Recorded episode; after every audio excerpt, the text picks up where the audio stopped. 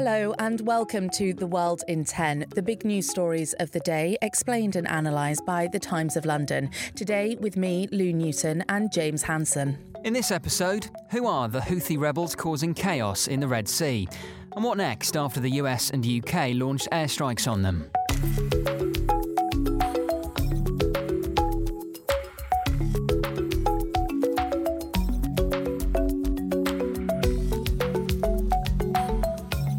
Houthis, a militia group who control parts of Yemen, have vowed to punish the US and the UK for their strikes on Yemen. It came after the Iran backed group ignored warnings to stop their campaign against shipping in the Red Sea. It happened on Thursday. The US and the UK hit Houthi positions with attacks launched by air and sea. Abby Cheeseman is a Times correspondent in the region. There was a fairly significant amount of strikes. According to the Houthi count, there were 73 strikes, um, and they hit across five governorates uh, in the rebel held parts of Yemen. And so they were not at all contained to the coastal area that we probably initially would have expected.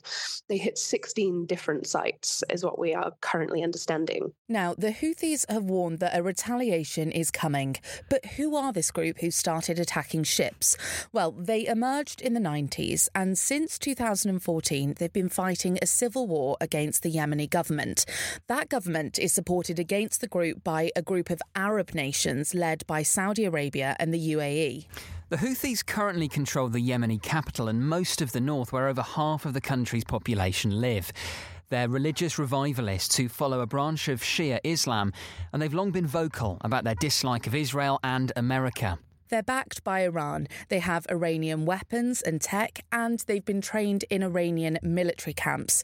Iran sees the group as a valuable part of what it calls its axis of resistance, which also includes Hezbollah in Lebanon and Hamas in Gaza, all of which are now attacking Israeli targets. And the Houthis have been launching missiles at ships in the Red Sea because they think they're linked to or supporting Israel. So, why are the US and UK now hitting Houthi targets? Well, the effect effect of their Red Sea attacks is huge damage to the global shipping industry, and that's threatening international trade and economies. Abby told the World in 10 this is an opportunistic moment for the Houthis the Houthis, according to analysts, have been building up their anti ship missile systems, and they've been amassing them over much of the past decade with a lot of help from Iran. And so the timing of their attacks on the global shipping routes is really a golden ticket for the Houthis because it both lends them so much legitimacy at a time where, you know, they were not widely being talked about in the region. You know, they, they haven't just started amassing these weapons since the war in Gaza started. Iran and the Houthis have clearly had some naval aims for quite a long time. And so it more seems that this is kind of a broader Iranian strategy, try and bring the Houthis into the, their shadow war with the West and with Israel that has been operating in this like maritime shadow war situation for many years now. The US and UK strikes were carried out with support from a multinational coalition that was formed to patrol the Red Sea when these Houthi attacks started, and it includes Bahrain, Canada, and the Netherlands. Abby told us that the Western coalition felt they needed to act. Obviously, they want to send a message to the Houthis that they are very serious about stopping these attacks on the Red Sea and the global shipping routes. Uh, but at the same time, the widespread nature of these attacks kind of shows that they are definitely trying to bring down some of their, their anti naval missile capabilities. The problem is, is that these strikes aren't going to eliminate the threat of Houthis' naval capabilities in one series of strikes. And the UK and the US are going to be very wary of being dragged into a cycle of airstrikes in Yemen because they do not want a regional war. Now, coalition warships are prepared for retaliatory strikes from the Houthis, but that could lead to another war in the Middle East, this time directly with the West you know, every Houthi leader that I've spoken to today has said that, you know, there will absolutely be a response to this. It will not go unpunished. They've said that they will attack the source.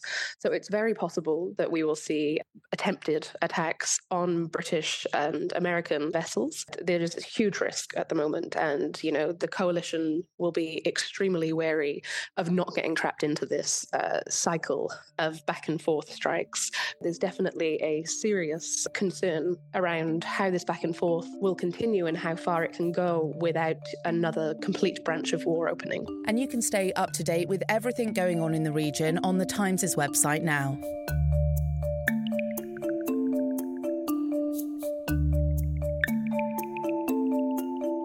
Fingerprints have been used to solve crimes for over a hundred years, but now scientists in the US claim to have used artificial intelligence to make a massive breakthrough.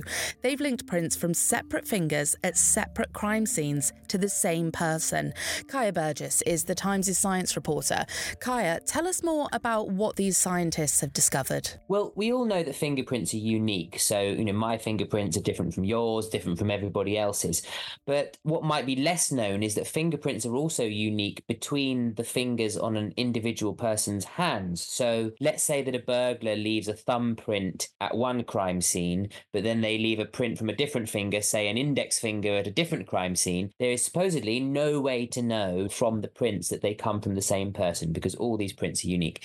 What these researchers have found is that by using AI, analyzing tens of thousands of fingerprints, some taken from different people, some taken from two fingers from the same person, this AI system has managed with 88% accuracy to tell when two prints have come from the same person. And this overturns 120 odd years of, of forensic science and thinking and has proved quite a controversial finding among forensic scientists, I think. And Kaya, how could this change the way that crimes are investigated? So it could be useful in investigations, quite simply for the fact that let's say you've got five different burglaries and you've got prints from all of them, but none of the prints match because they might be from different people, but they also might be from the same person, but just different fingers. So, for example, police would be able to tell if this system could get up to an even higher level of accuracy. They could tell, actually, hold on, we're not looking for five different burglars here. We're only looking for one because these prints actually, we can tell they've come from the same person. Or equally, it could help to eliminate people as suspects because they could then tell that, well, this print didn't come from them. Sometimes police might only have partial prints on file for a particular individual. And if they find a different fingerprint, well, it wouldn't match, would it? But if they could use this system, they might be able to link it to someone that they've got on file already, for example. That's the hope from the researchers, certainly. Kaya, thank you so much.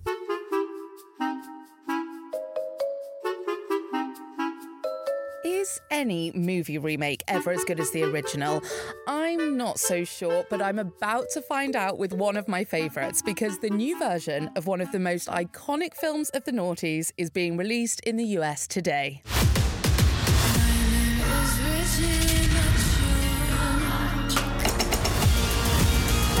Get in, loser. Regina George is a scum sucking life ruiner. Why is he by our table? I can hear you, by the way. Can you hear me now? Oh, yes, Mean Girls is back. This version is based on the Broadway musical, and Renee Rapp, who plays Regina George, has been interviewed for today's Times by our assistant arts editor, Blanca Schofield. One of the questions Blanca asks her is what her favourite Regina George put down is. I know mine. Well, it's not. Stop trying to make fetch happen. You can read it right now with your digital subscription. When teenage tennis sensation Emma Raducanu won the US Open aged just 18, expectations were high for her future career. But since then, the British player has struggled a bit. But ahead of her Grand Slam return at next week's Australian Open, Raducanu has been passing on advice to other teenage stars. And one of those is 16 year old Luke Littler. He's recently reached the final of the World Darts Championship. Raducanu says young sports people should take time to actually enjoy their success and keep a tight inner circle.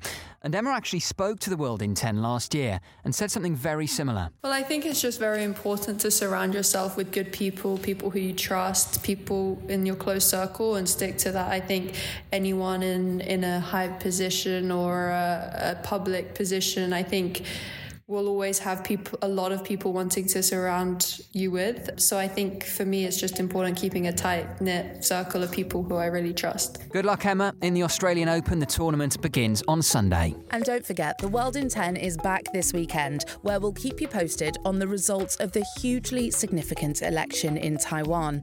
If you want to learn more right now, though, listen back to yesterday's episode when we spoke to the Times' Asia editor, Richard Lloyd Parry. Thanks for taking 10 minutes to stay on top of the world with the help of the Times of London. See you tomorrow.